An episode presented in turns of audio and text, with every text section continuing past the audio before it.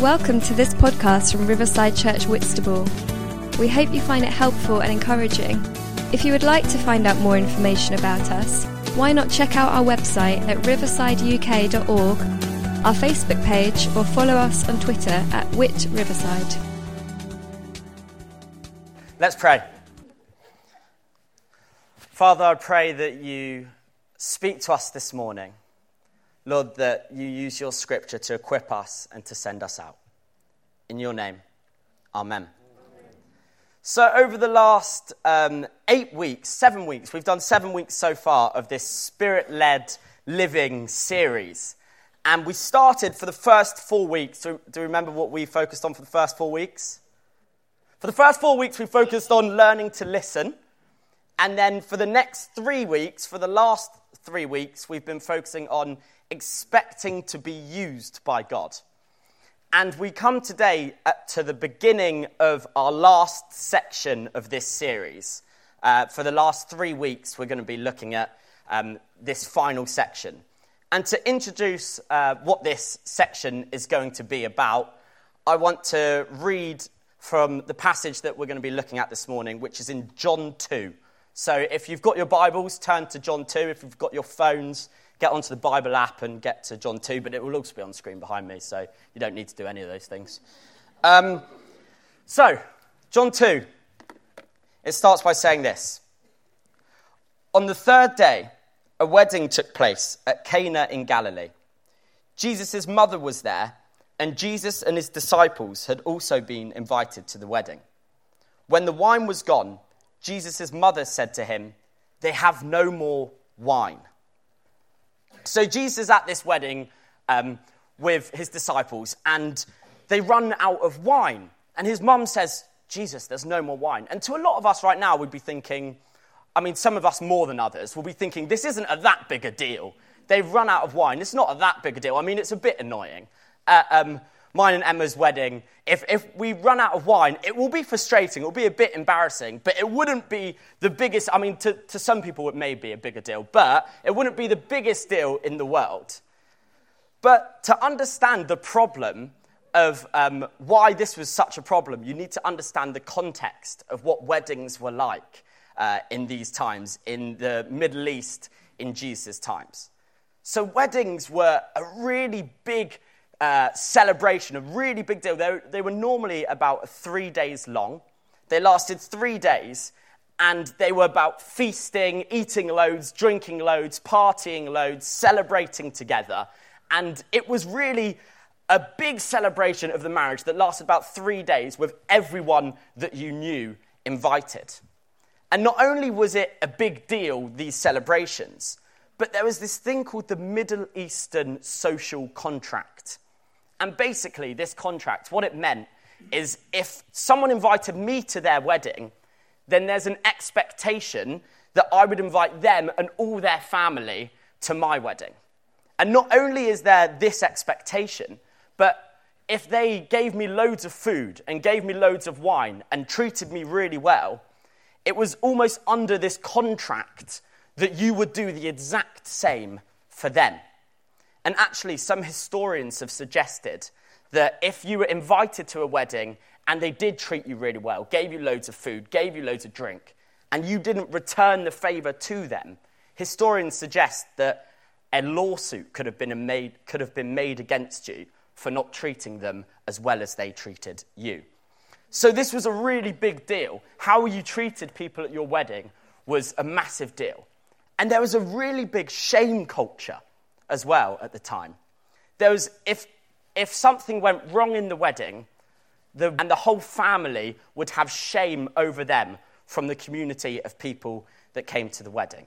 And everything that happens before that moment that brings shame on you is almost void. No one remembers uh, the, the drink you did give them, the food you did give them, the celebrations that you had. It just becomes a shameful few days. Not only that, but in, in these times, the personification of joy was wine. Wine was said lots in, in Scripture as being the thing of joy in the Old Testament. And actually, to run out of wine at wedding was to have a joyless wedding. the, the tag of the wedding would have been joyless. So, this is quite a big deal. If they run out of wine, then they're going to have shame on their wedding, shame on their family, shame on everything to do with the couple, and everyone would know about it. Their whole marriage would be the marriage of shame. And you can see really clearly from what comes next that Jesus was obviously really sympathetic to this, this issue. Jesus was really sympathetic and said this Woman, why do you involve me? Jesus replied, My hour has not yet come. Woman, why do you involve me? My hour's not yet come. He's basically replied to his mum in the same way that lots of people reply to their mum and say, What's it got to do with me? Why are you getting me involved in this? Now, I've read this a hundred times. Woman, why do you involve me? My hour has not yet come.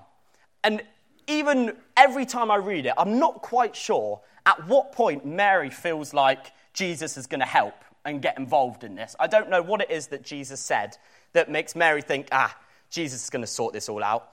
But like any mum, she expects her son to sort it out and says this. His mother um, said to the servants, Do whatever he tells you. And that is the title of this next section of um, this spirit led uh, series. Do whatever he tells you. Let's read on and see what it is that Jesus tells his servants, uh, sorry, that Mary tells the servants to do. No, what Jesus tells the servants to do. Mary just says, do whatever Jesus says. This is what um, Jesus tells, tells the servants to do. Nearby stood six stone jars, water jars, the kind used by the Jews for ceremonial washing, each holding from 20 to 30 gallons. Jesus said to the servants, Fill the jars with water. So they filled them to the brim. If I was a servant in this situation, I think my response to Jesus would be this Mr. Jesus, I'm not sure you've quite understood the situation. there's, if you listen to your mum properly, you'd know that there's a wine deficit, not a water deficit. So maybe you need to have a little think about why we're going to fill this up with water. And I think Jesus would have replied to me and said, Did you not hear my mum? She said, Do whatever I tell you. Obedience is doing what Jesus says, even if we disagree. If we only obey Jesus if we can understand why he's doing it. If we only obey Jesus if we can work out the reasons for it, if we feel comfortable with it, then that's just called agreeing with Jesus. Obedience is doing what Jesus says, even if we disagree. But often our attitude to God speaking is as long as I can work out why he's telling me to do this, then I'll follow him. As long as it, it fits these steps of the things that I have to um, measure what he says to, then I'll listen to Jesus. Then I'll obey what he says. But if we only obey God when we agree, that's not obedience. And everything goes a little bit back to football analogies to me. But it's like us having a church football team and inviting um, Sir Alex Ferguson, who, in my opinion, is the best manager of all time, and saying, Come be um, our assistant manager and give us loads of uh, ideas who should play, what formation. But actually, I'm only going to listen to you if I agree with you. And just shoving him off to the side and saying, As long as I agree, then I'll do it. Often we can be like with Jesus, as long as I agree, as long as I work out why you're doing this, then I'll obey you. Obedience is a choice. Obedience starts with a choice to obey Him. When we really know that God loves us, and when we really know that God is in control, and when we really know that God knows what's best for us, then we're able to say, Actually, I choose to obey you all the time. I choose to obey you, whatever you tell me. But to obey God starts with the decision, it starts with a choice. If you've been a Christian for uh, more than 10 minutes and you haven't heard of the Five Love Languages book, then I'll be astonished. But this Five Love Languages book that everyone seems to talk about all the time, basically, it talks of how we all receive love differently. It talks about how each of us have different ways that um, we receive love, different ways that we feel loved when people act a certain way to us. The five love languages it talks about are words of affirmation, quality time, gifts, physical touch, and acts of service. And acts of service. And these love languages, it talks about so we all have a different order of priority of how we want to receive love. Some of us receive love mainly by giving gifts, whereas other of us will not really care about receiving a gift at all. And Emma has um, a love language that's, that's different to mine. Emma's love language is quality time. And I'm not saying I don't like spending time with Emma, um, but, but Emma's love language is quality time. And she'll receive love if we go out for a coffee and we chat, or if we go for a walk and, and spend time, just the two of us, uh, chatting, hanging out. Whereas for me, what, um, what I'd like to do is either be in a group or be doing something and chatting whilst, you know, watching the f- football and, um, and, and, and chatting, or just spending time whilst doing something. And I realized that for Emma to feel, um, feel love from me, for Emma to uh, receive love from me, then something that I have to do is, is really focus on spending quality time with Emma. Because I love her, I want to do these things so that she receives love from me. And scripture suggests that God has a love language. You are my friends if you do what I command. And John 14, 15 says, If you love me, keep my commands. If you want to worship God in the best way possible, if you want to have the best ever worship set, if you want to worship God uh, and, and for Him to receive your love in the best way possible, obey Him. Obey His word. Obey His commands. Obedience is a choice. But we also see in this passage that obedience is an action. It goes on to say this in the passage. Then he told them, talking about uh, Jesus, Now draw some out and take it to the master of the banquet. They did so, and the master of the banquet tasted the water that had been turned to wine.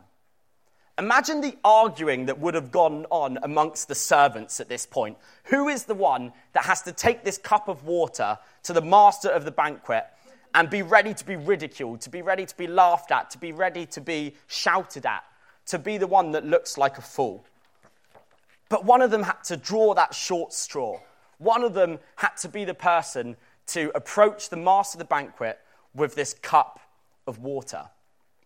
I don't know if you remember earlier on in this series, Simon talked about um, sometimes when we lean into spirit led stuff, it's like standing on a diving board and looking down at an empty pool with no water on it. And God says to us, If you jump, then I'll fill the water. And this is quite like that. In this situation, it's very similar. What Jesus is saying is if you go and approach this, uh, the master of the banquet with your water, then I'll do the miracle.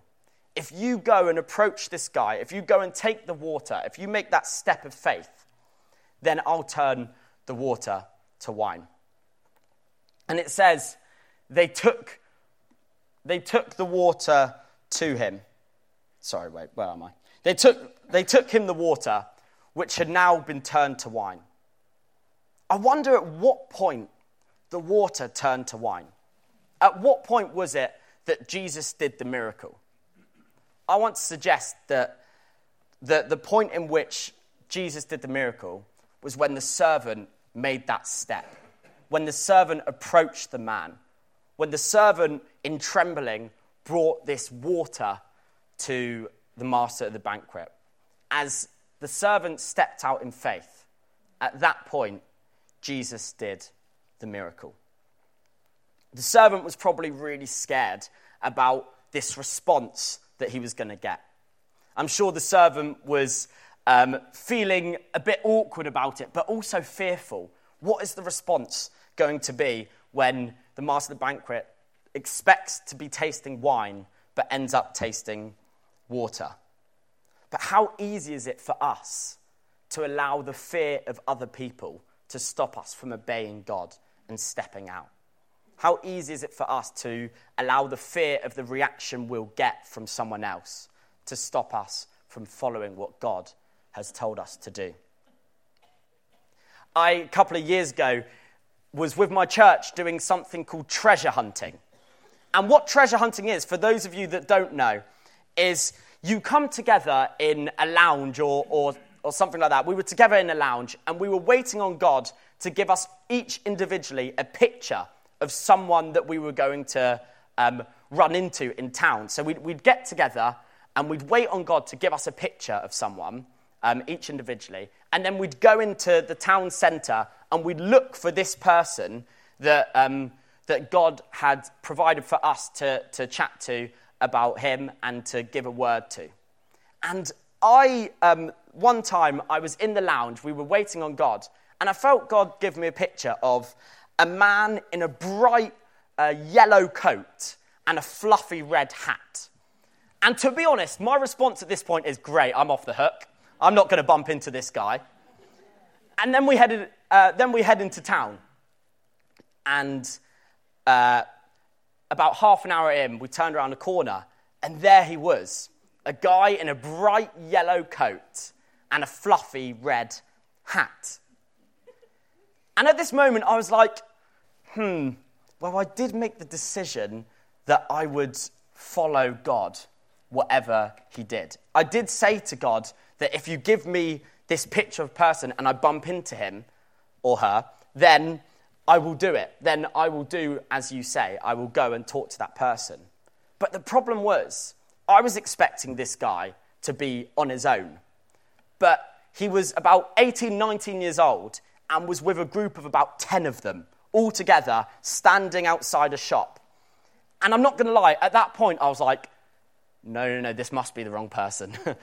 this must be the wrong person. But then I was like, oh, yellow coat, red hat, fluffy red hat is probably not going to be many of them. And, and I was so scared in this moment. I was like, I decided that I'm going to follow God, but I don't really want to take that step because I'm too scared of the reaction I'll get by 10 teenagers when I go over and say that God had pointed you out as someone to speak um, his word to. And eventually I, I decided, you know what, I'd made that decision. I've chosen to follow everything that God says so I'm going to have to step out in it. And I went over, and as I approached the, um, the group of them, I had absolutely no, I didn't plan what I was going to say when I got there. And I approached them, walked over, they saw me walking over, and I had nothing to say. And I had a complete mind blank. I didn't even know how to say hi at this point.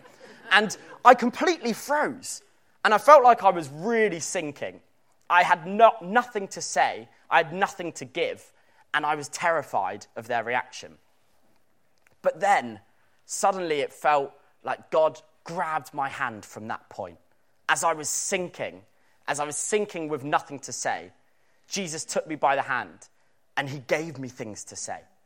At that point, I felt God give me um, loads of words of knowledge about their lives. And I felt God say to me, All I want to do today is let them know that I know them and he gave me things to say about their lives. And we ended up having an amazing conversation about uh, loads of different things how it was that God was speaking to me, how it was that God knew these things. And it was a really fruitful conversation. But it was in that moment of fear, it was in that moment of stepping out when I had no idea what to say, when I was terrified, that Jesus held my hand and did it alongside me and gave me the words to say. When you obey God and step out, it can sometimes be so scary. I think that the servants would have been terrified in this situation, approaching the master of the banquet with water. And I was terrified as I approached these teenagers. And I don't know if, if you guys have anything similar that you can think of, of where you felt so scared, but where Jesus pulled through in those moments. In the moments when you think you're sinking and Jesus pulls you out. In those moments, we, and when we obey God, we get an intimacy with joining in with God. And as I read this, sometimes I think, why didn't Jesus make it easier for the servants? What Jesus could have done at this point is said to the servants, Go off, fill these jars with water, and then come back to me. And when they came back to Jesus, he could have said, Okay, now we'll taste your water. It's not water anymore, is it? And as they tasted what was now wine, they then had the confidence to go and give it to the master of the banquet. Jesus could have made it a lot easier. And so often I wondered, why is it that Jesus didn't do this? But from reading on, I think it's clear what the reason is that Jesus allowed the servants to have to trust him, to have that faith, to approach this man. Because we experience intimacy with God when he uses our fear to hold our hand. If we choose obedience, and then if we act on obedience, then there's an intimacy with Jesus in our obedience. Sometimes I wish the uh, Bible was a DVD because then you'd actually get to see some of the things, some of the faces um, that are being pulled at these points. And I'd love to know the faces of the servants as they approach the master of the banquet with water. And um, master of banquet tastes the water and says, Oh, this is amazing wine.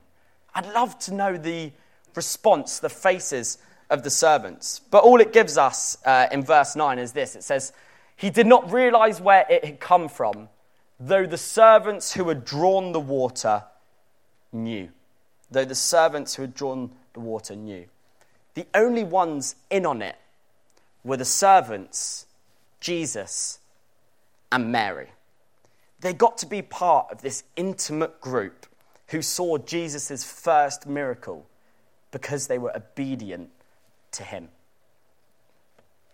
The master of the banquet had just taken this cup, and from my vast knowledge in wine tasting events, I suggest that what the master of the banquet did is he had a little smell of the cup. He swirled it around to see if there were any legs. Yes, I do know my stuff.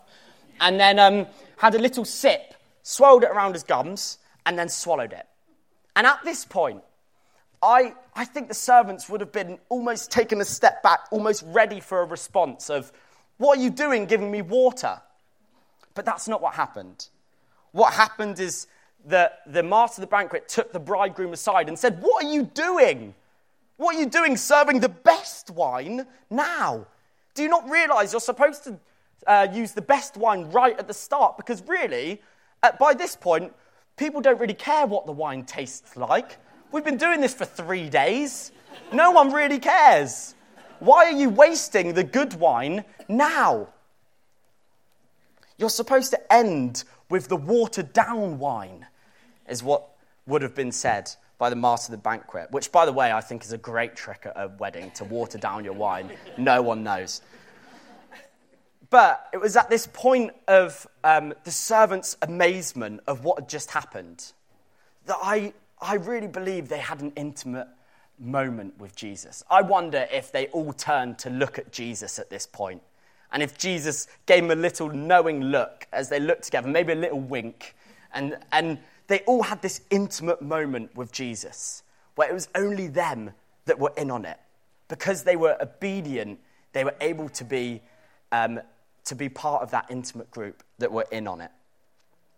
The same servant who was terrified to give the water to the master of the banquet was now someone who was uh, part of that intimate group that was, um, that was seeing and was part of Jesus' first miracle. And throughout Scripture, there's a term, new wine. And this term, new wine, it's talking about a, a, time of blessing from God, where we get God's favor and we receive intimacy with God. And it's used lots in the Old Testament in particular, talking about um, uh, God's people and promised land. God talks about the new wine that they will enter into. And I don't think it's any coincidence that as they were obedient to Jesus, not only was there new wine, but that new wine was the best wine. That new wine was the best wine of the whole wedding.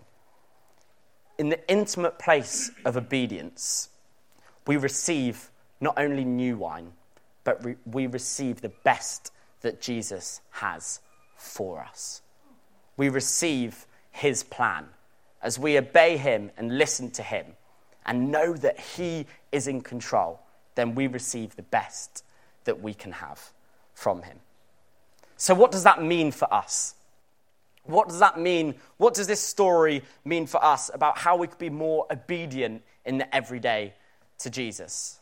How we can step out more? It's all well and good for us to be uh, learning over the last seven weeks about learning how to listen to God and learning to be, uh, how to expect God to use us. But if we listen to God, hear Him say something, and really expect Him to use us, and then just say, uh, no, thank you, I'm not going to do that. I'm going to disobey you. I don't actually agree with what you're saying. If we do this, then we don't have that opportunity to be joining hand in hand with Jesus. We don't get the intimacy of joining with Jesus, and we'll not be living in the best that He has for us. As we obey God and as we join in with Him, we receive the best that He has for us. And if obedience is God's love language, then we need to know what, what does it look like to be obedient? To be obedient is a choice. It's choosing, I will follow you, God, whatever you tell me to do. Whether I understand, whether I agree, whatever the circumstances, God, I will follow what you tell me to do. Obedience is a choice. Obedience is also an action.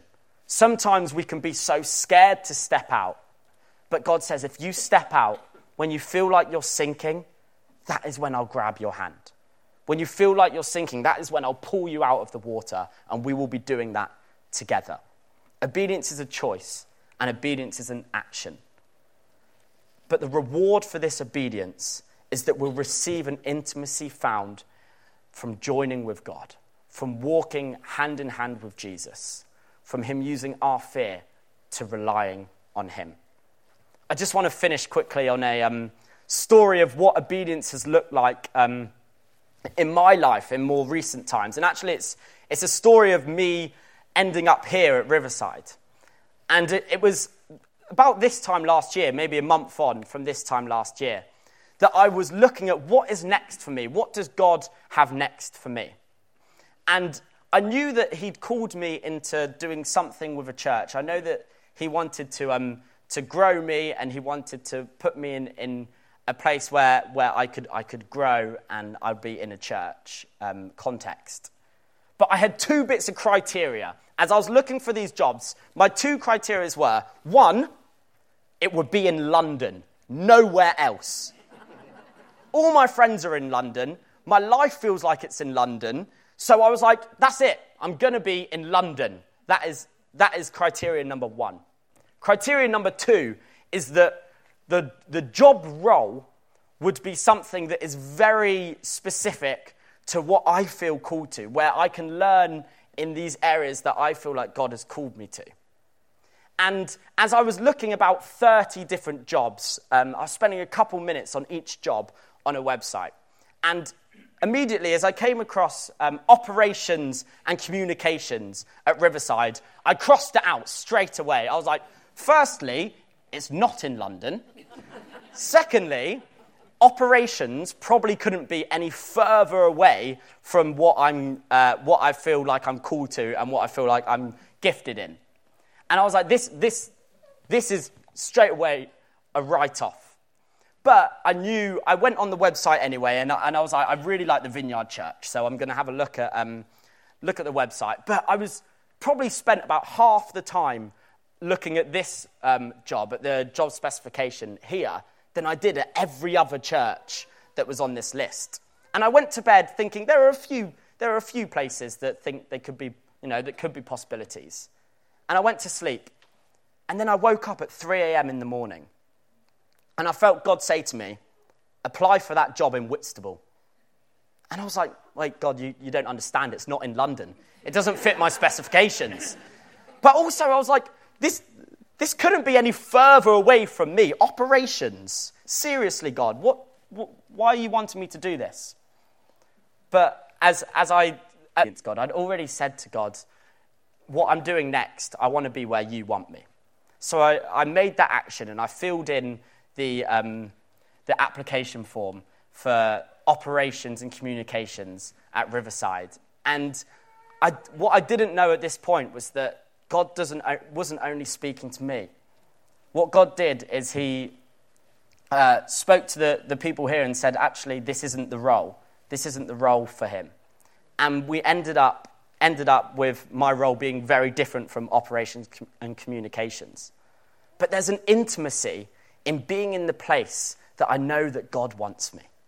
There's an intimacy in being in living in that place of obedience. And I feel like I'm in the place of new wine. I'm in the place where God wants me and where his best is for me.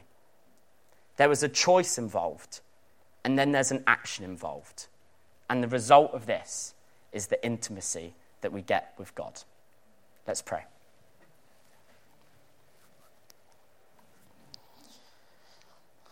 Father, thank you that you are such a good God. Thank you that you love us so much, that you've got a plan for us individually, and that you know what's best for us. Father, we're so sorry for the times that we don't agree with you, and because of that, we reject what you tell us to do. Lord, help us be more obedient to you. Help us to show love to you by being obedient. Lord, when we're scared, when we're fearful of stepping out, Lord, we just pray that you will be with us. We know that you will be with us. And we pray that you will hold our hand and take the lead. In Jesus' name, Amen. Thank you for listening. If you would like to contact us about this talk, to hear more, or to find out about Riverside Church Whitstable, then visit our website at riversideuk.org. Also, you can contact us through our Facebook page or tweet us at Whit Riverside.